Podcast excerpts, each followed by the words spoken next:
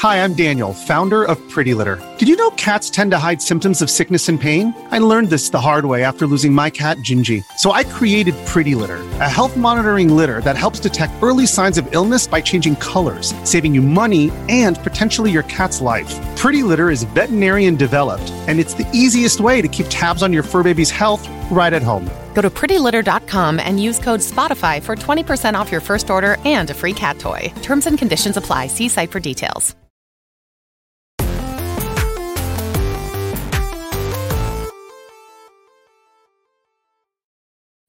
Yo, what's up? Welcome to Kind of Funny Games Daily for Wednesday, February 16th, 2022. I'm one of your hosts, Blessing Adeoye Jr. Joining me is the birthday boy, twitch.tv slash Andy Cortez. Yeah, happy birthday, Andy. Thank you so much. Thank you, everybody. Oh man, I have video How's it games, feel? man. This is a video game. Video games? Oh, dude, it's that it's that season, Andy. You know, just it's just video games, man. Yeah. It's, uh, thank you so much, guys. I appreciate it. Uh, one year older, one year wiser. Um, How does it feel to be old enough to drink? it feels good. I'm excited. I'm excited. Yeah, yeah. I got some. I got What's the some first one orders you're gonna try out? Uh, Long Island iced tea. Oh, it's one of my Long favorites. Island iced tea. Oh, I love the Long Island. Make sure to drink some water after you drink that, because that'll fuck you up. Okay, we'll do. That'll We'll do. you let me tell you, my first when I turned 21, my first drink I think was a Redd's Apple Ale. And also, this is a joke, by the way. Andy's not 21, but now we're here. When I was 21, I, my first drink was a Redd's Apple Ale, and I've never looked back, Andy. I've been drinking ciders ever since. I Nice, dude. Oh M- yeah. Mine was a disaster. Mine was um it was one of those things where my friends all took me out to Sixth Street in Austin to make me get the full experience. And Oh. my buddies were they walked up to the to the uh, bartender and were like, "Hey," I saw them like whispering and something on the microphone. Everybody, we got a 21st birthday here in the house. That's awesome. And they they took me up to the front of the bar. They made me put my head back and they did a 10 second shot of Jaeger. And they Oh just my pour, they poured Jaeger into my mouth for five seconds until my mouth was full, and then I just swallowed everything that was in my mouth, and then another five seconds of Jaeger, and that started off the night. And then what do we get after that to kind of chill out? Bless some What's Long that? Island iced teas. I didn't know what the fuck Oh. was. A long, oh, I didn't Bless- know what a Long Island iced Oh, tea was. that's, that's one. That's one of the ones where you're waking up the next morning and you're like, "Oh no, like I should have Oh. woken up." oh yeah, it was pure fear, Blessy, because I was I I'll never forget like ten in the morning the next morning. Vomiting in the restroom, being like, "I just wanted to stop. I just wanted to." Stop. Like, just I was dizzy for no reason. I was so Oh, scared. no. yeah. I, I, I think Oh, Bless. no. I think Sixth Street is where we we partied. Uh, yeah, I was gonna say when An- when Andy mentioned Sixth Street in Austin, I'm Yeah. like, that seems like a uh, yeah, a some, choice for your de- first time definitely out. some some memories unlocked when uh when Andy and I said say that. I say first time out, but like, were you were you drinking before 21? Somebody in chat asked, like, I mean, you first drink when you were 21 years old. I, I had I- been drunk before, but I I've never been a regular drinker. I've never been the type to Mm. like just want to drink alcohol for the fun of it. It's always like a social thing for me. Gotcha. Yeah, I was very much a law-abiding citizen growing up, where I like I I, I was a church had to fear kid. God bless. Yeah, that's I I, had the same thing. I literally had the fear Yeah. of God because I was a church kid, and so like, and like I was a pretty obedient church kid. Like I followed the rules. I followed the the the Ten Command. There's ten, right? The Ten Commandments. It's been a while. now. Uh, no, they've 12? updated them. Yeah. Oh man, I always miss the And updates. Always have a dash and parry. Yeah. Always have a dash and parry. Exactly. Thou, Um, thou shalt always.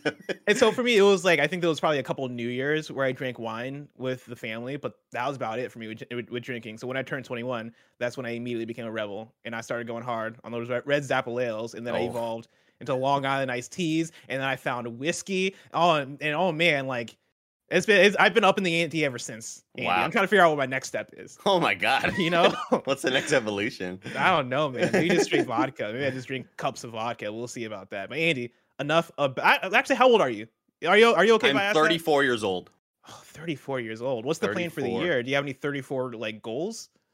Uh, I want to continue trying to. Uh, here's the actual full goal. Mhm. Something I've never committed to. It's something that I've always half-assed, and uh, I want to have like a full voice acting reel of like five minutes of just Hell different yeah. clips of me like voicing over different games where there's no dialogue. It's just it's just written out text, and then I you know like that's what I kind of want to be able to do, and I would like to book another gig. Yeah.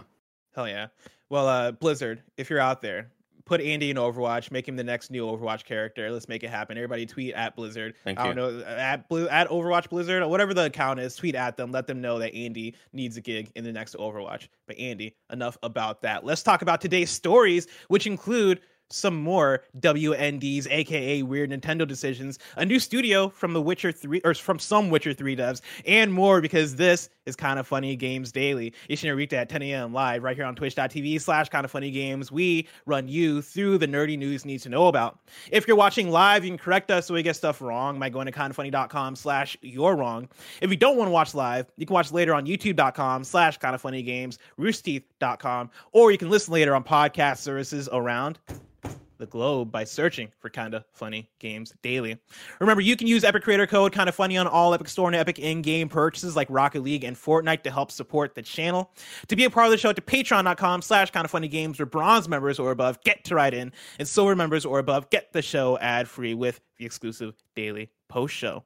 Housekeeping for you. Keep your eyes and ears locked to youtube.com slash kind of funny and the screencast podcast feed because we're recording our Uncharted movie review later today, and that'll go up as soon as it's ready. Andy, have you gotten the chance to see Uncharted or do you have any interest in seeing Uncharted? I had the opportunity to go last night and um, decided to pass. Mm. Oh, yeah, I was I was gonna be Couldn't there be with bothered. y'all last night. Well, You no, I was feel like honestly looking. I was looking forward to it, blessing, and you all know that. For me, it's less about the movie and more about seeing friends and eating popcorn. And Mhm. I decided last night I I need to be a responsible dude and get to work. All right, it's review Mhm. season, blessing. It is it's review season, Andy. Mhm. That's a really good point. Uh, uh queso, uh, queso here. You can, you can smell it. What are you smelling? Cinnamon. Review season. It's the great smell. Queso here in chat says, "Bless, I invented a whiskey slash cider cocktail that you should try." And let me tell you, that sounds Wow, pretty good. that sounds pretty delicious. good. That Yeah, that sounds sounds really good. delicious. I might have to try that. Uh, anyway, thank you to our Patreon producers, Gordon McGuire, James Davis Makes, or Da- James Davis at James Davis Makes. I should read it as it's written. Uh, Pranksy and Blackjack. Today we're brought to you by Upstart and Green Chef, but we'll tell you about that later. For now, let's begin with what is and forever will be the Roper Report. It's time for some news. We have five stories today. Baker's dozen. Starting with our number one. Andy, let's start with a WND, aka a weird Nintendo decision. Uh, Nintendo is closing its 3DS and Wii U shops in 2023. I'm pulling from Luke, Luke Plunkett at Kotaku, who writes this. In a post titled Wii U and Nintendo 3DS eShop discontinuation, Nintendo just announced that in March 2023, the online storefronts for both systems will be ceasing operations. But in a practical sense, the, the closures will begin a lot sooner than that. Quote, as of May 23rd, 2022, it will no longer be possible to use a credit card to add funds to an account in Nintendo eShop uh, on Wii U or the Nintendo 3DS family of systems. And this is being pulled directly from the uh, Nintendo website. Continues, as of August 29th, 2022, it'll no longer be possible to use the Nintendo eShop card to add funds to an account in Nintendo eShop on Wii U or the Nintendo 3DS family of systems. However, it'll still be possible to redeem download codes until late March 2023, end quote. In terms of people playing and enjoying the games they already own, Nintendo says, quote, even after late March 2023, uh, and for the foreseeable future, it'll still be possible to re-download games and DLC, uh, receive software updates, and enjoy online play on Wii U and the Nintendo 3DS family of systems, end quote. Uh, back to Kotaku, all of this is expected stuff. The 3DS is 11 years old this year, and the Wii U is 10, so digital store closures were always going to happen sooner or later. What's shitty about these closures, closures in particular, though, is that both shopfronts offered users the ability to purchase and then own many of Nintendo's greatest ever titles, something you're now largely unable to do ever since the company switched to a subscription model with Nintendo Switch Online. Andy, you're like me, where you're you're online, right? You're keeping up with the Twitter, you're keeping up with the Discourse. Did you see the stuff break last night? Yes, yes, I did. Um, I was watching our friend Ray Narvaez stream, and while all of this is kind of going down, uh, immediately it's it's it's a bummer, right? I think we hope that they reverse course. I don't see that happening. Um, I largely think that I am kind of surprised that people will still be able to download and receive software updates after you know around late March 2023. That's uh, kind of surprising part of this but I am not very surprised that Nintendo is doing this. Um, it, it kind of makes you worry even more about, you know, game preservation, right? That's always kind of the hot topic whenever something like this happens. Yeah, I want to bring in. You mentioned you mentioned them possibly not reversing it. I want to bring in a question from Nanobiologist who writes in and says, "Hey, blessing Andy. So Nintendo is shutting down its 3DS and Wii U services. This whole situation sounds oddly similar to something that was covered only months ago: the PlayStation Vita and the PS3. Do you think or hope that Nintendo changes its mind just like Sony did because of that backlash? We're dealing with one of the best selling handhelds to ever exist, and a console that came and went with some stellar games on it. Finally, do you see yourself picking up a, a, Wii U or a 3DS, even if they're going for at least $100 more than a Switch, just to be able to play those old games that Nintendo openly is shirking for the Nintendo Switch online picks? Thanks, the nanobiologist. To the question that Nano's writing here, do you think or hope that Nintendo changes its mind? I hope so. I don't think so. You know, like we're dealing with Nintendo here, and Nintendo is a company that very much rise to the beat of their own drum, right? They are uh, when you're talking about the way that Sony is often swayed by backlash and feedback from the audience. That happens with PlayStation. With Nintendo, I think that's less likely, just because Nintendo, I think, is way uh, it's way easier for them to get uh, to get away with it. You know, like people are going to complain about it, people are going to get mad at it, right. but I think Nintendo are they are the type to kind of like bide their time and wait for everything to blow over, and then and then just go with it because this falls into what I would say is their business plan, right? Which is to get move everybody into the next ecosystem. It's not they about put out like, a press release about putting a dude in jail for almost four years. Like, yeah, they very much ride to the beat of their own drum. Absolutely blessing. Yeah, like they're their own company, and so like I think for them, them shutting down these stores is them going, cool, we're going to be able to resell these games, which they've already been doing, especially with the Wii U. Like, I think out of this whole news, right, the Wii U stuff is the stuff that's like less uh, of a bummer to me, um, specifically for the Wii U library, because pretty much all, if not most, of the notable library on Wii U has been ported to the Switch already. Um, I think the bummer there is the fact that you had the Virtual Console on the yeah. on the Wii U, and you won't be able to buy those games. And I think that is what Luke Plunkett in his article is very much getting at when he's talking about the uh, the Nintendo Switch online service now and how it's not about ownership; it is about subscription, and you are losing access to the uh, access to the ability to be able to buy these games piecemeal. And I think that's wild, and I think that is a that comes down to the thing of games preservation and how that it is getting worse and worse, especially with Nintendo, right? Like you look at Xbox, and Xbox is killing it with bringing games forward through, through backwards compatibility, adding in FPS boost, adding in Game Pass to it, right? Giving people options to be able to go back and own games that they loved as a child, or at the very least, letting those games not get lost to the ether. Um, PlayStation is kind of like in the middle, right? Where it is like, all right, you have some of these games, you have game streaming with the PS3. There is the rumored Project Spartacus, and that's probably going to bring forward a lot of games that haven't been available on these new platforms. Nintendo is very much the worst about it, and it sucks because they have the greatest legacy out of all the all, all these companies, right? You're talking about games that define the so industry. much history, yeah. so much history. You're talking about Super Mario. You're tra- you're talking about The Legend of Zelda. You're talking about Mario 64. You're talking about like you're talking about a, a lot of games that are industry defining, and having those lost to the ether because Nintendo uh, decides that their business is more important. I think that sucks, and I think it's a bummer. And I think at the very least, they at the very at the very least if they're going to do this they shouldn't go so hard after people that then start pirating their old games like that is like honestly my my honest opinion where like we just did the story right about them locking up uh, uh, people they also did the thing where they went after the youtube channel that would upload a bunch of great nintendo soundtracks right and they caused them to have to take down their account and that sucks because th- that that music isn't available on spotify or other streaming services right like I the way that Nintendo it's handles so this weird. baffles me. It is very weird. It's so bizarre. It's almost as if they it's almost as if they think that they're being insulted or or they're they're being offended in a certain way when it's really just a lot of this is out of love. Granted, some people are making money and that's one thing, but I I don't under really stand the angle at it. Blessing that they're going mm-hmm. uh, at it from, and especially when we talk about games preservation, um, I do expect to see more sales happening on eBay and on or or through used um, avenues to get a hacked 3DS or a hacked Wii U uh, or anything like that, so that people can actually play the older games on.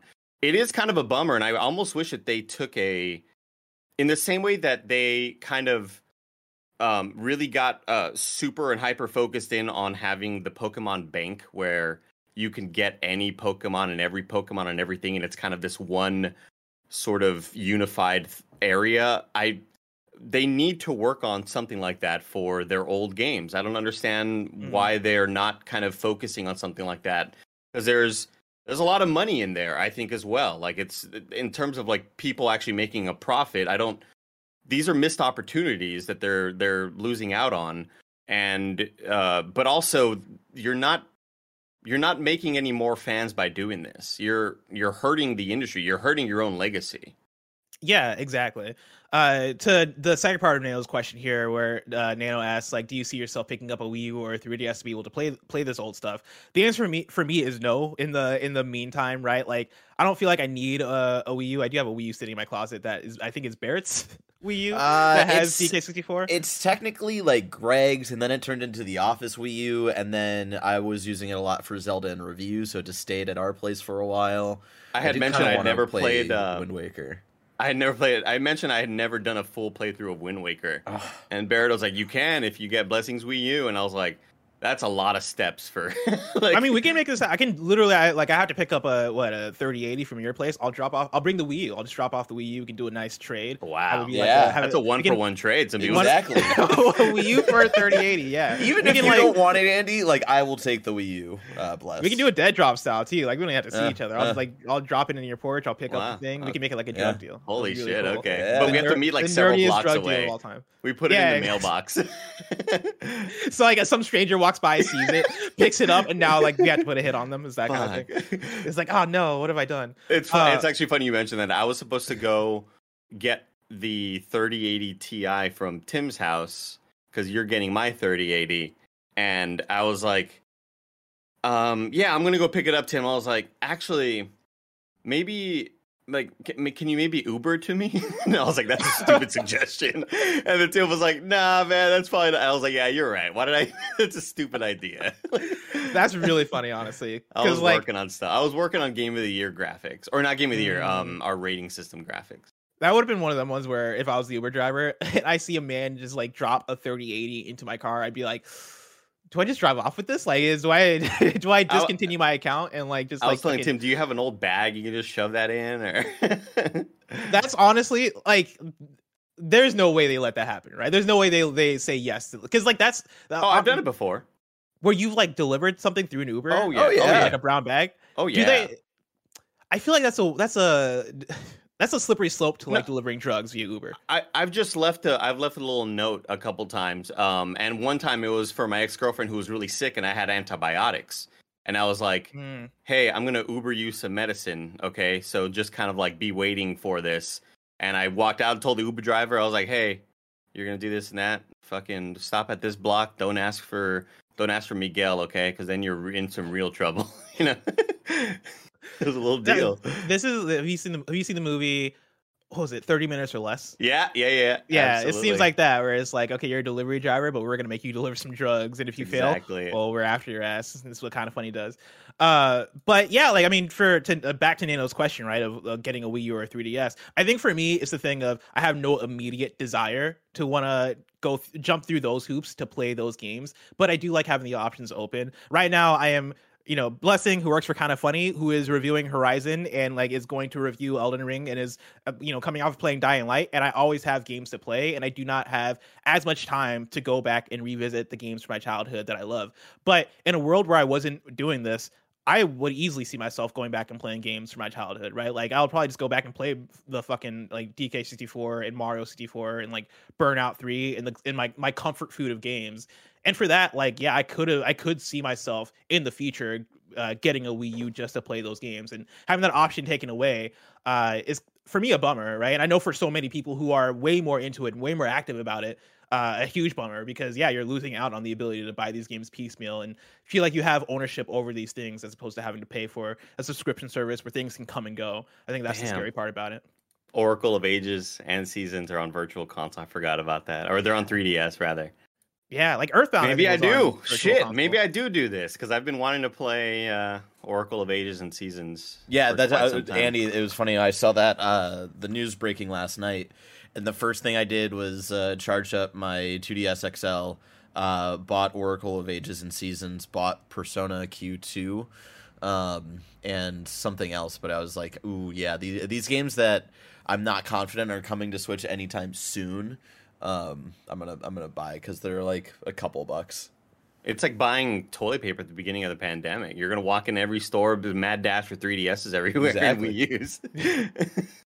Now, before we get into story number two, which has to do with another weird Nintendo decision, we have breaking news. This comes courtesy of Geoff Keighley on Twitter, who links to a Hollywood Reporter article, uh, and they wrote a whole, whole, like question and answer article about The Last of Us, interviewing um, uh, the studio for the show. And one of the details to come out of that article is that The Last of Us TV show is not coming this year. Uh, the direct quote from the article is The Last of Us is shooting right now in Canada. We haven't announced an air date yet, but it's not 2022. They're still shooting in Calgary. And so sad news you're not getting the last of us show this year which i was very confident about i thought we'd get it this year and i think that's one of my predictions for gamescast that just got slashed and so thanks for killing my dreams geoff keighley and hollywood reporter I was so confused by the sentence that I read in this article that I thought it said The Last of Us HBO show will now premiere in 2022. And I'm like, oh, that's next year because it's 2021 right now. Holy shit, dude. yeah What is, no, you're waiting at least i mean I have an aneurysm. yeah My no, i feel that yeah you're waiting at least a year for that last us show but hey take your time make a masterpiece Uh, story number two, we got another weird Nintendo decision. Nintendo is forbidding Switch sports play playtesters from sharing info on social media. This is Jordan Middler at Video Games Chronicle.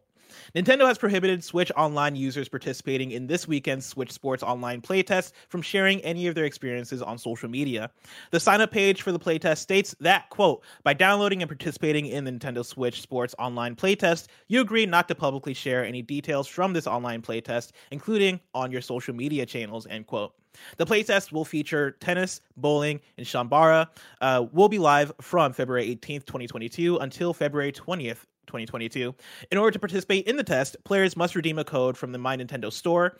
In the description for the item under quote important, please read please read the following information. It states, quote, participants are forbidden from sharing information about the online playtest publicly, including the sharing of screenshots or video footage from the game on social media, end quote. Uh, after uh, this surfaced, uh, people were able to confirm that yeah, if you're in the in the playtest and you try to uh, use the share button, right, share screenshot or share a video via your Switch, uh, uh, like the Switch feature, like built into the system, It'll just it'll shut brick down. your it'll brick your switch. it'll break your entire switch. No you'll get a pop-up saying no you can't do this. Uh and i i think this is weird. I i like it's this is different from like a we're in early alpha and we want like a select group of players to come through so we can like test how this goes. This is this game is about to come out what next month i think? In a month and a half? And in the next two months is coming out. Uh and it's a play test right? I feel like for that you'd want the feedback. You want people to like be as vocal as possible so you can take in all that info so you can uh, polish the things you things you need to polish going into the release. I think it's a really weird decision and honestly makes me not want to do the playtest So I'm of two minds on this, um, and I feel like I feel like Nintendo's going to be getting that feedback from these users anyway. There will be surveys going out. They will be filling out surveys and things of that nature. At first, I thought this meant that people playtesting the game QA will not be able to. And I'm like, well, duh, that's you know, it's all embargoed yeah, stuff. Why, why would they do that? Um, but it it's very very odd that Nintendo is having a public playtest for public players that don't have any sort of employment with Nintendo. Um, just saying, hey, everybody, we're gonna have. It's basically a demo in a way. yeah Go that was out- announced go in nintendo this- direct Yeah, go play Like- this game, but you will not be able to share it. Is very weird. Um, for Nintendo to first off think that to be uh, that naive about it, that like, but what if people still you know tweet about it and stuff like that? hmm I mean, that's gonna happen, right? Like people are just going to people are gonna tweet about it regardless. Uh, Yeah. and like it, I don't think it's something that you can really crack down on. I think that's honestly the weirdest part about it is that now you're just making it messy for people who might be content creators or streamers that maybe wanted to talk about their experience playing this thing that won't be able to talk about their experience playing with this thing. This I'm talking about me specifically. I wanted to be able to play this and talk about like, oh shit, you know, fucking tennis was awesome, but now I can't do that right through the playtest. I'm sure plenty of people out there would have wanted to tweet, uh, would have wanted to tweet out their impressions or talk to friends online or in forums about all this shit. Um, and like that stuff is still gonna happen, but it's gonna happen in a way where like it, it is discouraged by Nintendo, and I just find that weird for a playtest that was advertised in a Nintendo Direct in a playtest that is very public. Again, this isn't a private thing. This isn't a thing that they're hiding. This isn't like a behind the closed doors kind of thing. It is a pu- public playtest. Um, and I think isn't a, a mis- this isn't a Splatoon Splatfest sort of uh, test uh, week. For the week, I remember leading up to, I believe Mario Tennis, they had something similar where you could play the demo online Yeah. Yeah, and just yeah. play with people, and then the actual game came out. So this is very similar to that in terms of you know letting the public just kind of play and not having any barriers on who gets to get in, uh, unless you unless that was by invite or whatever. But it, it's it's very weird of them to do this and expect people not to talk. Uh, it. I, I wonder if they're like, hey, if y'all talk, we're bringing back the creators program, okay? You're gonna have to, you're gonna Is have that, to pay is us that go money. away? Is that not still here? I, I never heard the what the ending was on the creators program. Uh, they were they were like, it's a bad idea. What what do Oh, we? right. It's way too much to manage. Like, yeah, Mm, I, mean, I got to assume sense. that from there, and it was like, this is way too much uh, work for the amount of dollars we're getting back. You know, Mm. I also just feel like it's a weird miss for a marketing beat. Like you would want to have people talking about this, right, as they're playing it during the weekend, so that when when when it when the time comes where the game actually comes out, people get hyped. People are like, "Oh yeah, I've heard people talk all about how this is a return to the Wii Sports from my childhood. Let me, you know, jump into this now." Like I think. I, is it this isn't like a it's not egregious like the way I think story number one is a bit egregious for Nintendo. It's just a, it's just very much the quintessential like weird. Like why would Yeah. you do it this way? Like, it's kind of it's just a, a Where weird it one. feels like the the reason they don't want people like talking about it is because the, they're scared that like it's bad. But if they're scared that it like people think Why it's going would to be they let bad, people play why would they let people do that? Like it's Yeah. like this weird like they're confident about it, but maybe not too. Con- like it's Yeah. just why why. Yeah. Okay. It's Nintendo, right? WNDs. WNDs, Andy. WNDs. Uh, let's jump in to story number three. The Witcher 3 game director assembles a new startup studio. I'm pulling from Trilby Beresford at Hollywood Reporter. Game director Konrad. Andy, how would I say that last name? Tom Tomaszkiewicz. Tomaszkiewicz. That's what I was thinking too. Konrad Tomaszkiewicz, uh, known for The Witcher 3, has assembled a team of fellow industry veterans to form a startup studio, Rebel Wolves. The studio aims to approach projects with a team first mentality and will include developers from games including Cyberpunk 2077, Thronebreaker, and Shadow Warrior 2. Rebel Wolves' first AAA title of a planned saga will be a story driven, dark fantasy role playing game for PCs and next gen consoles, directed by Tomaszkiewicz, uh, who served as the company's CEO. Quote, we want to evolve the CRPG genre by creating unforgettable stories and stirring deep emotions, all while working as a tightly knit team united by a shared goal and ambition, he said in a statement. The game will be written by narrative director Jakub Szamałek uh, of Cyberpunk 2077 and Witcher 3, and built inside the Unreal 5 engine. Uh, I'm also going to pull in uh, a, an excerpt from the GamesIndustry.biz interview that they did uh, with the studio, where they say, "quote We're proud of the games we helped uh, to create at CD Projekt, and we're deeply grateful for all the opportunities it has given us. CD Projekt worked with established IPs, and we wanted to create our own universe, tailor it to our needs and preferences. Also, we want to work on smaller games in a smaller team, where it's easier to maintain a coherent vision. We want to create we want to recreate the feeling of a pen and paper RPG session where your options seem limitless, where the world reacts to your choices, where every decision matters end quote. Andy, does that excite you? How many times have we heard that? First off, Which part? like just the idea of where every decision matters. Everybody, like I feel like we all heard that with Cyberpunk 2077. We heard I it with Dying. Light too as well. Yeah. Um, well, this is another one to add to the Shinobi uh, tweet thread of Yep. AAA developers making their own studios. So we'll add one to that Shinobi six hundred two So- on Twitter. I, I love that you referenced that because that was actually what I was going to go into because we have a, a question here from Connor who writes into patreon.com slash kind of funny games just like you can and says good morning KFGD crew. How do you feel about uh, the overall health of the video game industry? Even with consolidation fears it seems like there's more announcements about new studios being formed with industry vets wanting to do their own thing. Do you feel there's a balance happening in the industry despite the massive acquisitions? Or are new studios like Rebel Wolf not enough. Uh, Andy, you referenced the Shinobi thread, which to give context to what that is, uh, of course, the homie on Twitter at Shinobi602 who puts out a lot of great tweets, right? He's one of them ones, like the Nibbles, the Wario 64s of the world, right? I put Shinobi in there. He's one of the folks that keeps us in the know. Shinobi put up a Twitter thread on Fe- February 7th where he went through, he was talking about how uh, there's been a lot of new indie AAA studios that have uh, uh, uh, been put together in the last few years, and he made a thread of all the notable ones that he could find, right? And so you have That's No Moon, which was founded in 2021. Uh, that was the one that me and if if you're a daily KFG listener, me and Tim talked about this one. Scott Lowe, what up?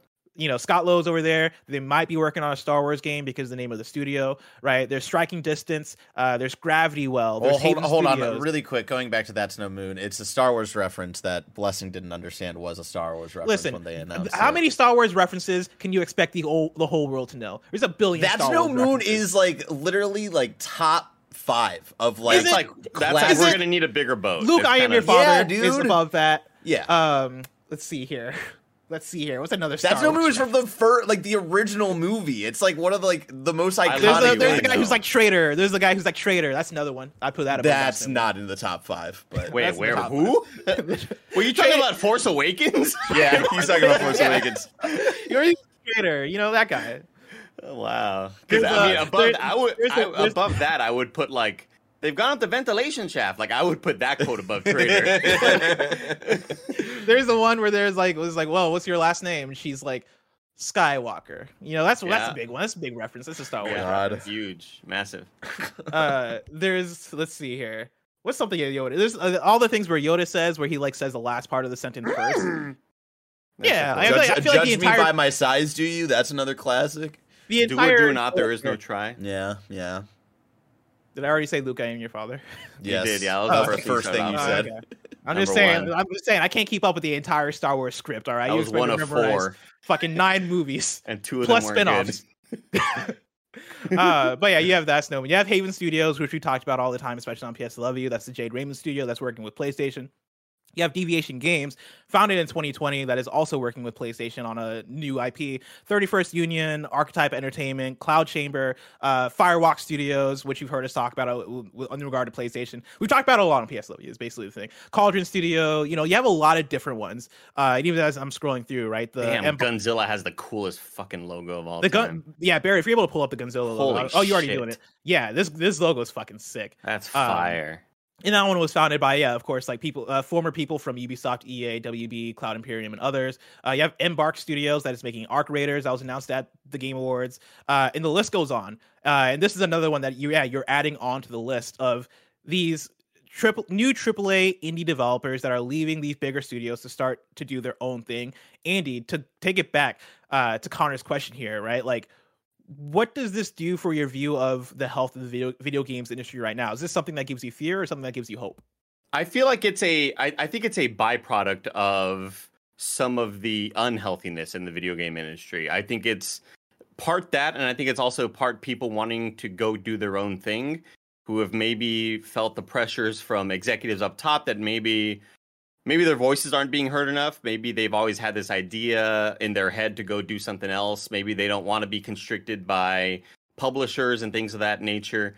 Um, I whenever this does happen though, a bit of me always tends to worry anyway because I feel like the last time that this happened where it was former Halo devs going to go make disintegration and that game was a flop and I didn't love it and I, I played about five hours of it. I was like, this is not this is budget wise, this is certainly lacking. And I I think in a the, the best case scenarios for these smaller studios to hopefully get a lot of funding and make a lot of money so that they can put the resources into their game because uh, sure you've got the name you've got the know you you have the knowledge to make a AAA game you have the you know what it takes you know what teams you need but do you have the money? That's always the thing that kind of worries me in terms of uh the quality of the end product you know? Especially when you're trying to go for something like they're doing which is this really big uh rpg action every decision matters like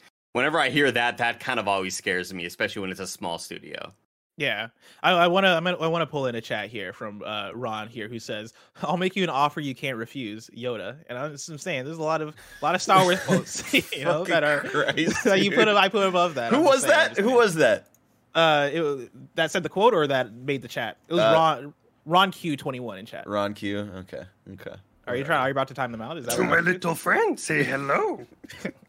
but yeah, I think I mean Exactly. when I when I see these new studios popping up, it brings me back to the conversation we had on Gamescast, where it was right after the Activision Blizzard acquisition, the Activision acquisition, um, and it was Greg who was the one who that made the argument that like you're seeing these big AAA publishers fall under and get acquired for a reason, and that's because like they're becoming too beholden to their financial stakes, right? Where it is, yeah, Activision Blizzard is only making Call of Duty. All the all the dope ass studios that were making great projects, right, are be- becoming Call of Duty support studios. You're seeing uh, Ubisoft struggle with their identity right now. I'd say where it is them trying to figure out what free to play looks like for them and figure out like what um big, even big new Ubisoft titles looks like for them. When Uh, do we have- drop Roller Champions, for example? Yeah, like when are we gonna drop Roller Champions? When is Beyond Good and Evil 2 coming out? Where the fuck is XDefiant? Where where is Division of Heartland? Right, the list goes on in terms of Ubi- what the fuck happened to Hyper Scape. Like there's so the list goes on with Ubisoft in terms of like the the, the projects that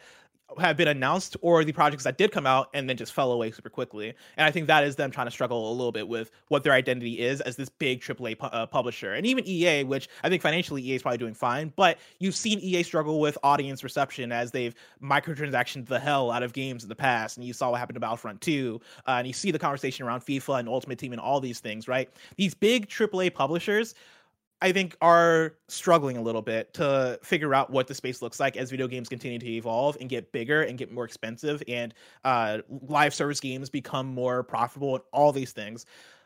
I think with that, seeing these independent studios come up f- kind of from the ashes of the people who are falling away from these big studios and wanting to do their own creative inspired things, I think that is a good thing. I think that is more exciting for the uh, video games industry kind of solving its own issues and seeing people that are like, cool, we'll do the Thanos thing and we'll do it ourselves, uh, and create the games that we want to create, and then get partnered with a uh, PlayStation like Deviation or Haven, or maybe get partnered with Xbox to put something out on Game Pass, um, or like partner with Epic Games to put out Epic Games games, right? Like, Yeah. you're seeing a lot of that happen and i think that's a good thing um, especially when it's not in the form of like pure acquisition across the board because i think that would be the scenario where it's like oh damn okay this is really only three three companies making games now right like the fact that a lot of a lot of these things are happening in the form of partnerships and then also in the form of companies being able to put this stuff out on their own I think it is exciting, and I think it will lead to more creativity and more,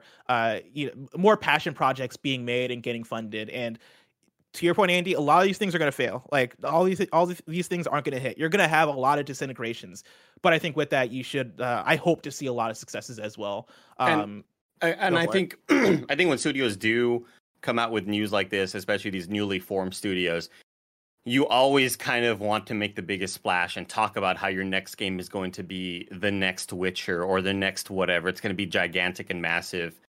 But in order to have a level of sustainability, you have to make enough money in order to cover the costs of what it costs to make a game that big, right? So I think like Yeah. the thing that I, in an ideal world, I would I would hope that these studios were trying to make small 6-hour experiences of gaming that are like full of substance and like holy shit that was a great experience. It's not a a game that's trying to be 25 hours with not a whole lot of content. Maybe it looks barren, maybe it's just not, you know, maybe doesn't have the budget that we were hoping that it would have.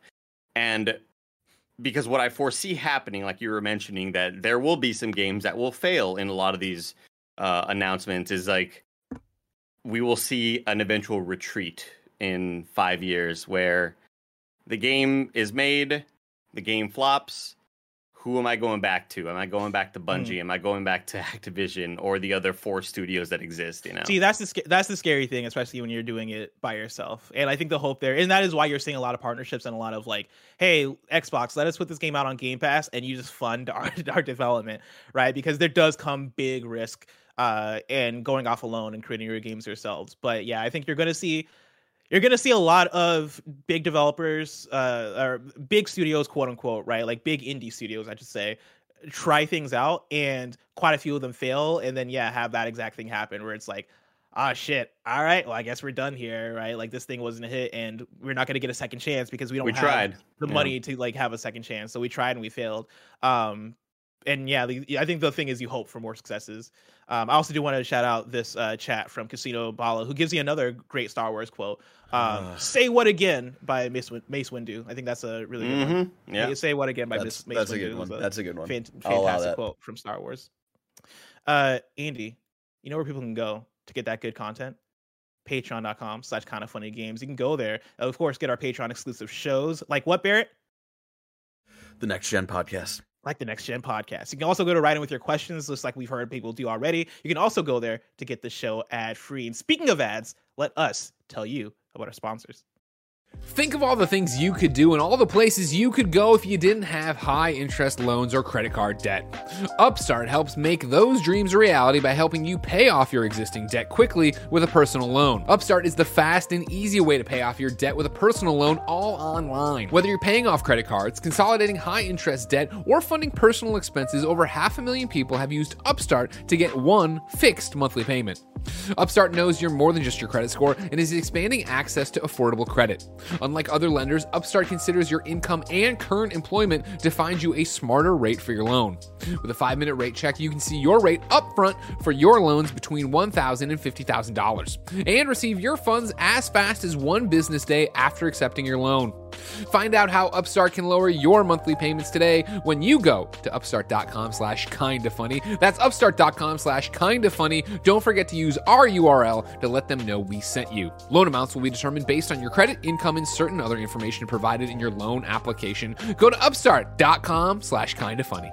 Green Chef is the greenest way to get your greens. It's the most sustainable meal kit out there, offsetting 100% of their plastic packaging in every box and 100% of their carbon footprint and emissions. Their pre portioned ingredients mean you reduce your food waste by at least 25% compared to boring old grocery shopping. Green Chef is the number one meal kit for eating well with options for every lifestyle like keto and paleo, vegan, vegetarian, fast and fit, Mediterranean, and gluten free. I'm Greg Miller and I use Green Chef. They just sent me a box the other day. We had these. Uh, uh, uh, these uh, uh, Greek pitas. They were delicious. You cut them in half, and you put all the delicious stuff in there. Came in a brown bag. You open up the brown bag, take out all these other brown bags, then you recycle it all. Then you eat this delicious food. It's great. Why wouldn't you do this? Go to greenchef.com slash kindafunny130 and use the code kindafunny130 to get $130 off plus free shipping. That's greenchef.com slash kindafunny130 and code kindafunny130 to get $130 off plus free shipping. Green Chef, the number one meal kit for eating well. Now, blessing. Um, the the line from Sam Jackson that you just mentioned that's that's from that black director Quentin Tarantino, right? how, how fucking dare you, Andy? How dare you bring up my past? oh man.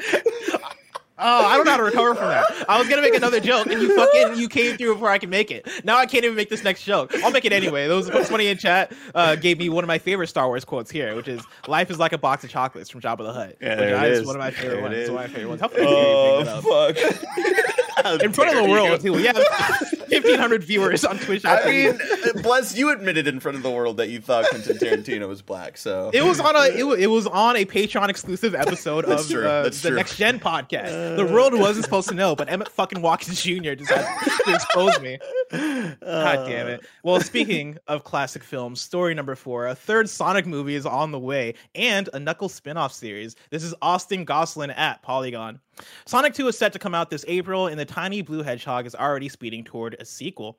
Paramount announced on Tuesday that Sonic 3 is already in development, along with a Paramount Plus series centered around Knuckles that will star Idris Elba. Sonic 2 is already set to expand the world of the movie franchise, bringing t- bringing in Tails and Knuckles from the video games. Of course, Sonic himself will also return, along with Jim Carrey's evil Dr. Robotnik and James Marsden's James Marsden's Tom, which like I don't classic, classic Sonic character Tom. James, James Marsden's Tom is just funny to read like that. But then also, I didn't realize that James Marsden was returning in this movie. I thought it was just gonna be Sonic and, and Eggman. Oh no, he's right there, man. He's right He's there in the he is right there. in the big I've been I've been trying to be a little a little like radio silent on the trailers. But god damn, was it a spaceship? Holy shit, this this trailer is looking kind of fire. Oh, Uh, this anyway- trailer this trailer goes hard, I think. Like I think this one certainly brings in a lot more of the actual video game elements and it, it's pretty cool, honestly. This looks dope as hell. Uh, with the sequel, with the sequel still uh, several months away, it's hard to say what part three of Sonic's live action adventures might include. Also on the way in the Sonic universe is a new series all about Knuckles the Echidna, which will stream on Paramount Plus. Once again, Paramount didn't get into any details of the series, but we do know that Idris Elba, who voices Knuckles in Sonic 2, will be back for the series. The, the series is set to launch in 2023. I'm excited about this. I'm more excited about the idea of what the the implications of a Knuckles series means because if they can do a Knuckles series, that means they can do a Shadow the Hedgehog spin-off, either movie or series. I'll take either, Andy. It's Give me some it- Shadow the Hedgehog. it's kind of wild because I don't really know how you can have a Sonic show completely centered around Idris Elba as Knuckles. Like it seems to me like you you've got to have Tails in there as some sort of levity, as some sort of you know positivity and lightheartedness. Because otherwise, think Knuckles like, is gonna be like gruff and like you know? are we just gonna get like Daredevil the show? Like, like is it gonna? You think it's you think it's gonna be Luther but with fucking cartoon animals? it, it's it's really weird, right? Because like uh, I think Knuckles play is kind of the perfect secondary character in a movie like Sonic, where you have somebody so light-hearted and joyful as Sonic and Tails, and then you get the gruff kind of gritty asshole in, in Knuckles, and that Mm. kind of you know it's it, It's like It's a giving good it's like giving Boba good Fett his own show, you know. it. It's like giving Vegeta for his own show, where like Vegeta is one of the best characters in Dragon Ball Z, right? But like, Mm. I don't know what a Vegeta show looks like if he's not there with Goku and Krillin. Right. Think It's about true. it. Bless. Krillin being Th- Tails. in think, the uh, think about Shadow coming out at one point. a He's gun. just got this big ass gun. Fighting thing for is- Second Amendment rights. like I can already see it, right? In the way that the Sonic the Hedgehog movie was Sonic the Hedgehog and James Marsden's Tom, how Mhm. they it was a buddy cop, right? A, a nice, fun body bu- buddy cop movie. I want Shadow the Hedgehog movie to be like that but dark, right? Like that but serious, where it's not a comedy anymore. It is Bounty gritty. It is bloody. It is Shadow the Hedgehog, and he's teamed up with his buddy who is Mahershala Ali. You know, I want that level. Dude, are you right? like a true detective where it's like yeah. there's some bad crimes going on. There's a murderer on the loose. We cannot. Not only can we f- not figure out the case, we can't figure out ourselves right now. Okay, and there's lots of hard drugs. Oh, put this shit on HBO. they say bad words. Yeah. yeah, I'm pretty sure if I remember correctly, they cussed in uh, Shadow the Hedgehog video game. Oh, right, did chat? they? Kind of funny.com slash you're wrong. I'm pretty sure they cussed. That game was rated T. There was nudity. Yeah.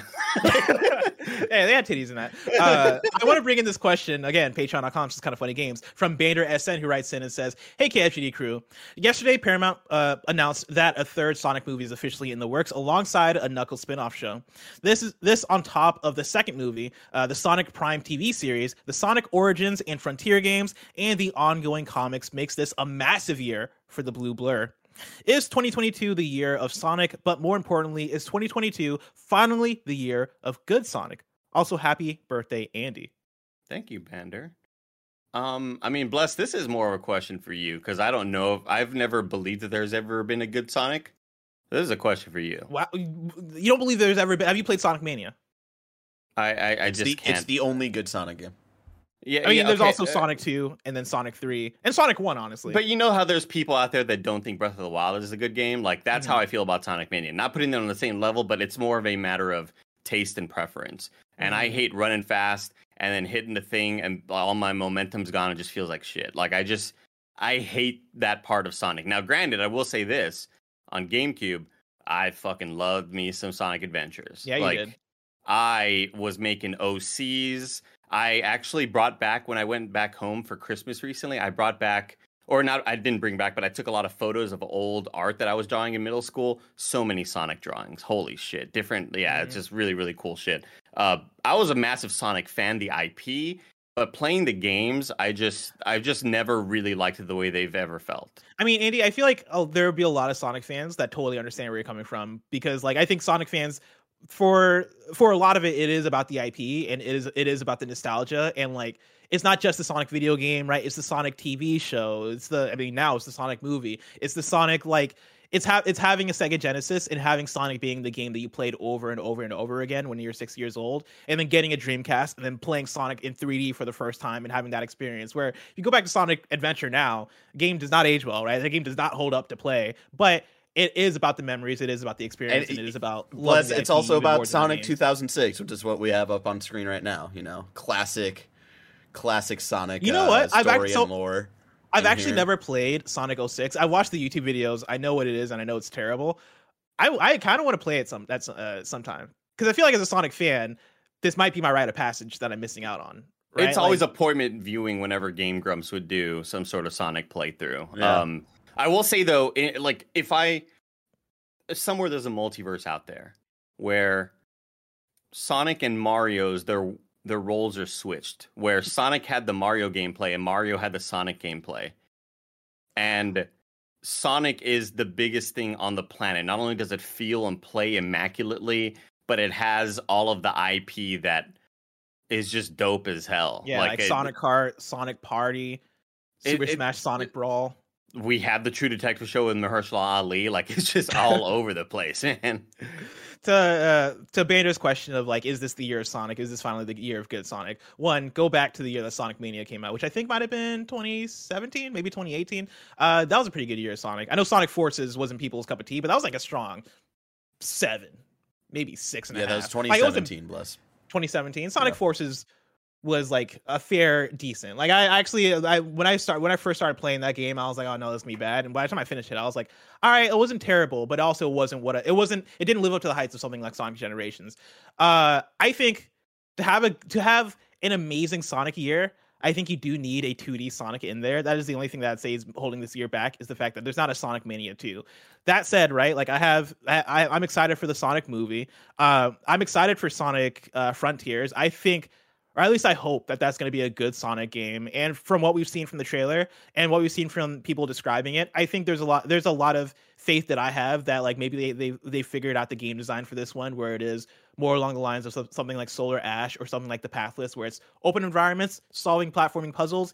You're using speed to like get momentum and then like, you know, solve these puzzles that way that's what I really want, and that's what I think would make a good Sonic game, right? Just make it Solar Ash, um, and that's what Sonic Frontiers kind of looks like to me. And so, if it's that, I think it's going to be good, and I think people will be surprised by it. Um, but I think, but between that and the movie, I think it's I think it's poised to be a very good Sonic year, um, and the Sonic Prime TV series, which isn't necessarily going to be for me, but in the way that like Sonic Boom, the TV show on Cartoon Network came out, and people were pleasantly surprised by it and enjoyed that, I expect that Sonic Prime could hit that similar note where it comes out, people are like, "Oh shit, this is surprisingly well written, and this has some surprisingly good jokes," and you have a certain group of people that come to love it. When you say Prime, are we talking about like Amazon Prime TV? No, uh, Oh. Sonic Prime is the name of the sh- of the series. I think it might be a Netflix thing. Confunny.com says you're wrong. Bless, what Um, size shirt are you? I'm a Small, size small.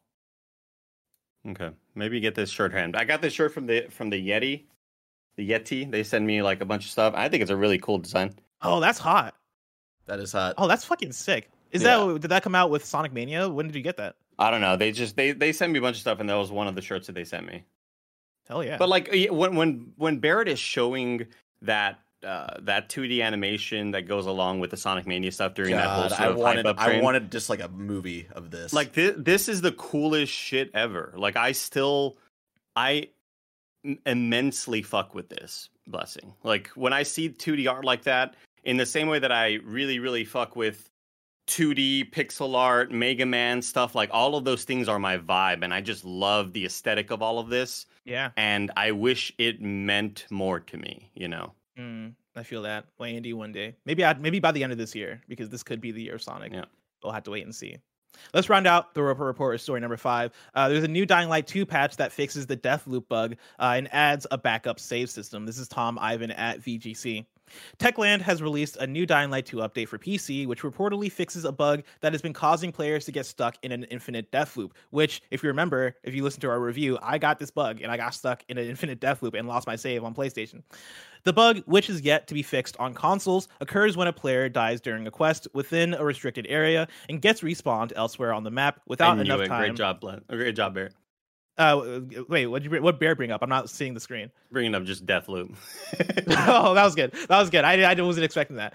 Uh, elsewhere on the map, without enough time to get back to the previous mission area, Techland said Wednesday's update prevents new cases occurring and fixes existing ones.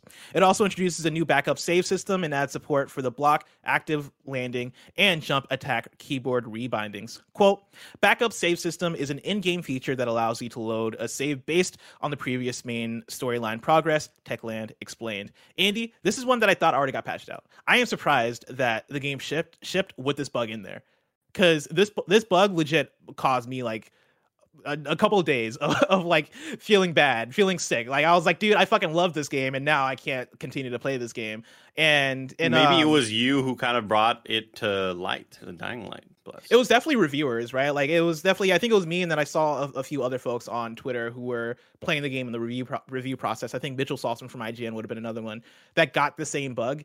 And in emails, like I believe Techland did say that, like, oh yeah, we- we'll have this bug fixed in these next few updates before the launch. Um, and maybe it's a maybe it's a different Deathloop bug. Maybe it's just a, a, a similar one, but in a different place. Uh, but the for me when I got this bug, the big bummer for me wasn't even the bug itself. It was more so the fact that the game doesn't have or game didn't have a backup save system. There was Oof. only one save you were playing on console. And so when I got the bug, I was fucked. I couldn't just reload two saves earlier because the game only has autosave and it only autosave for one slot. Um, and like that for me, that for me is a big omission in the game. I don't under- understand as a big open world action RPG-ish sh- sort of game why you wouldn't have that where where this is such a common thing where people get into some kind of save bug where they lose their save um with, with a game that has glitches with, with, with, a game that has so many things that can go wrong because it's open world and there's so many different routes and things you can do. The fact that they didn't have that already i thought was a huge omission. And so good thing that they're getting it back in there but surprises me that it wasn't in there before launch. It, it, kind of reminds me of a couple of the comments that we had during the Horizon Games cast, where some people said, "Should you really be commenting so much on bugs if you're not on the day one patch?" Um, and I don't know if that person kept on. Li- I don't know if the person kept on listening, uh, but I had played about eighty percent of Horizon on the day one patch, and still had all the bugs that I had. But that's the thing is like you can't guarantee that these bugs will be gone just because they tell you a day yep. one patch is coming you know so like that's something you always have to keep in mind that yes i'm having this issue there's a day one patch coming i don't know if that addresses it so these are the problems that i had Yes, and that is 100% it, right? I think the most that we can do as people who are reviewing and people that are content creators are be is be as transparent and clear as possible and saying, "Hey, yeah, there seems to be another patch coming up. Um, this is the things that they say they will fix, but these are the things that I experienced." Because for me, I'll never forget reviewing Cyberpunk and how the if you remember the big news story uh, that was going around with Cyberpunk leading into release is that there was a day one patch that was like 50 gigabytes huge that was going to fix so many of the bugs. I was going to fix so many of the issues. And for me playing that game on PC before that patch, I had a buggy as hell experience and I had to somewhat trust in the fact that like they say there's this 50 gigabyte huge patch that's going to fix all these things but I can't trust that completely, right? right? Like I still have to talk about my my my issues. I still have to talk about um uh, uh my experience playing the game. And in our Cyberpunk review, like we spent a good portion of that review talking about the bugs um, I ran into because I made a whole list. I have a document filled with every single bug that I ran into while playing Cyberpunk 2077, and I'm so glad that we ended up doing that because it turns out the game came out and it was still buggy as hell. Uh, and so like if the, this is kind of a peek behind the curtain kind of thing for people that are listening, right? Like when you're listening to our reviews and we're talking about bugs and we're talking about a day one patch coming up, we still got to be clear about those bugs because that shit can still exist. That shit can still persist. And I thought again, I thought this uh Deathloop bug was dealt with, and seems like it's not. And so Great news from Shay Braven though says good news. Playing Cyberpunk last night, Jackie pulled a chip out of his head, not his gun. Hell yeah. Hell yeah. Love that was a, that was a big laugh from me. That was one of those like, no man, I'm really feeling this emotional moment, and you're pulling a gun out of your head. I did. uh I play. I played a little bit of Cyberpunk last night. I booted it back up on PS5 just to see how it looks and runs. Seems like it runs pretty good on PS5. Like it's pretty smooth. And uh, I forgot how much I loved the art style of that game. Like, dude, the uh, scenery is so good. Yeah, I, I did the same thing. I booted it up on not only the Series X but back on PC because the PC. Not only, I mean, PC always kind of had the next gen update, but it, a lot of things have been fixed performance wise and just overall visuals wise uh, Cyberpunk's a game that I I I was listening to Greg talk about it yesterday with Wida, and Greg is like, "Yes, I platinumed it. I like the game a lot, but I didn't love it. I don't think it did anything incredibly special." I really enjoyed my time with Cyberpunk, but I played it on PC and I had the best possible experience. And yeah, uh, it is it is still stunning to look at. Like holy shit, the things it does with lighting and just visuals and dude when a Especially character is talking right at your face and it's yeah, like, like, god you look real like when I, I, so this time around i started with the corporal path uh, and when uh, you there's a certain moment in that path where you meet jackie at the bar for the first yeah. time and you're hanging out with him and like talking to him and it feeling like this natural like oh yeah we're, we're chilling at the bar talking. And then you look to your left and you see a group of, of people walk into the restaurant and it feels so like in the moment almost like a like a movie scene where you know it's not it's not the the the fallout thing of like fix your character to like the the, the face of the, the character you're talking to. And it's like when you're in a conversation is one-on-one mano a mano. It's so it's so natural in cyberpunk. Uh it's fucking sick. I i there i think there are a few things that that game does that are special and for me it is the art design it is like the atmosphere it is the like those cool moments of like dialogue and that shit happening so so so naturally in world building. But like there's so many other things that the game could still do better and i wonder and i and i hope that that stuff comes through um updates and dlc uh dlc drops because i think it's ine- inevitable that we see a dlc drop soon for cyberpunk i would give it maybe a few months before we see like a big dlc drop Yeah, I mean, I think try to re- in that remarket it. video, in that video, they showed a couple missions that, or they showed a mission that was not part of the original game. I don't think. Uh, I think possibly hinting towards more content and stuff like that. But yeah, that that game is full of side quests that kind of will leave your jaw dropped by the end of it. Just like, holy shit, that is a cool thing to do story wise. And um, yeah, I I definitely did not regret any of my time with Cyberpunk. Well, Andy, when I was reading out Patreon producers uh, during the rigmarole, I left out one Patreon producer because I wanted to save their shout out for this special moment. Because Andy, I know it's your birthday today. It is also Manny Bagel Boy Sanchez's birthday, and I want to wish Manny Bagel Boy Sanchez a happy 30th birthday. Uh, and Manny, ba- Manny Bagel Boy Sanchez seems to also be uh, expecting a uh, a child in late July. But Andy, July is just so far away. Yeah, congratulations. July is so far away. If I want to know what's coming out to mom drop shops today, where would I look? The official list of upcoming software across each and every platform, as listed by the Kind of Funny Games Daily Show hosts, each and every weekday. Mm, yeah. Andy, what was the inspiration for that one? Um, just NPC, Bloodborne NPC. You walk by and it's like, oh, I didn't notice that treasure you had there. See, I got like Australian, like uh, almost like Voss from Far Cry Three, like mm. villain oh, kind of gotcha, vibes. Gotcha, mm. gotcha. Like, I'm gonna cut you up, kind of thing. You know, you know. Out today we got Beat Souls for Switch, uh, Tax Fugitive for Switch, Spellmaster the? Saga, Tax Fugitive. No, it's exactly what I read. Tax Fugitive for Switch, Spellmaster the Saga for PC, and then No Man's Sky's Sen- Sentinel update, which adds robotic companions. Uh, I originally read that as romantic companions, but no, it's robotic companions uh, and new enemies and combat behaviors, overhauled weapon systems, new lore slash stories, and the ability to program your own AI drone plus more is out today. We got new days for you. 35 millimeter will be available March 2nd on PS4, Xbox One, and Switch. And then a musical story, which I know I'm excited about. I think Greg's excited about, and quite a few people here Ooh, are yeah. looking forward to. Oh wow, that's been a while since we've heard. Yeah. Yeah, I think it was like an E3 joint last year. Yeah. Yeah, and, and it It's, like uh, kind of it had like that demo out on Steam for a Yeah. while. Um, It was the it's yeah. the cool like rhythm rhythm game with I'll, a cool I'll pull art up a tra- style. uh, trailer. Yeah, bring up a trailer, Barrett, because yeah, people should know about uh, musical story. It's coming out on March second for PS4 and PS5, March third on Nintendo, and then March fourth for Xbox, PC, and mobile. Uh, so very soon, it's around the corner. Here we go. Barrett's brought up the trailer for it. Again, really cool art style. Um, let's see, it has like some kind of like a jazzy kind of style to it in Yeah. the music. I'm like waiting for it to get into gameplay. Yeah, it's definitely like uh Hendrix and like kind of psychedelic rock inspired. I love the way the, Yeah. the keyboards look so much like Geddy Lee from Rush. Got that kind of pointy nose, tall head, long hair, glasses. Yeah. I love the art style. Uh, Yeah, Art so style it, is it- so it's cool. it's uh essentially the the premise is you're this rocker who is kind of it- they're in a hospital and they're they're trying to like remember like what got them to that point. So they're you're reliving moments in their in their lives and kind of how you unlock these memories is going through and um hold on let me pull it up here. Uh where was it?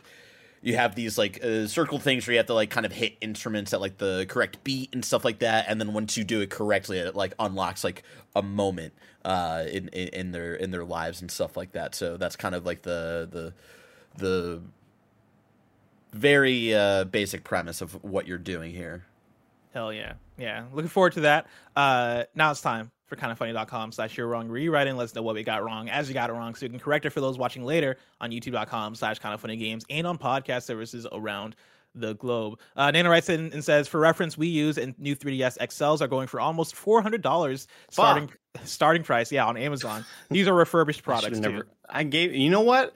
I'm gonna steal mine back from my nephew. That little motherfucker doesn't play it anymore. I'm taking it back. Hell yeah. I'm taking Steal it from back. the children, Andy. Yeah. Uh, it's the least you can do on your birthday. Uh, Timmy Buddy here writes in and says, uh, as far as Nintendo not wanting to, anyone to talk about the game at all, Ubisoft does this as well with their playtests. When they did the XDefiant one, the first thing you saw when the game loaded was a screen that said no posting, no screenshots, and no recording of this game. I do want to point out though, Timmy Buddy, is this Switch Sports playtest I would say is very different from this XDefiant thing because this game's about to come out in a month, and it's a it's a public playtest, whereas the XDefiant one was very much like uh, closed. Will this game come out? yeah, will this game even come out? You know, kind of thing. And XDefiant is not anywhere on the horizon as far as I can tell. I say that, and then tomorrow they're going to announce that it's coming out next week or some shit. Uh, let's see here. Nano says that Shadow the Hedgehog. Uh, Shadow. So Shadow the Hedgehog says "damn" and "damn it" in Shadow the Hedgehog, the video game. Um, it received an E10 plus rating from the ESRB uh, for its mild use of profanity and fantasy action violence. That's like Sadly, no Raphael in. Ninja Turtles movie when he's like, "Damn." Remember that part? Good movie. I did not. I don't think I, I didn't uh, watch the movie. You're talking about the new ones, right? No, it's like the first ones. Oh, really? I saw the the only one I saw was Vanilla Ice one. Uh, was that Secret of the Ooze? Was that That's the part one? two. Secret Yeah. of the Ooze, yeah. Go Ninja, go Ninja, go.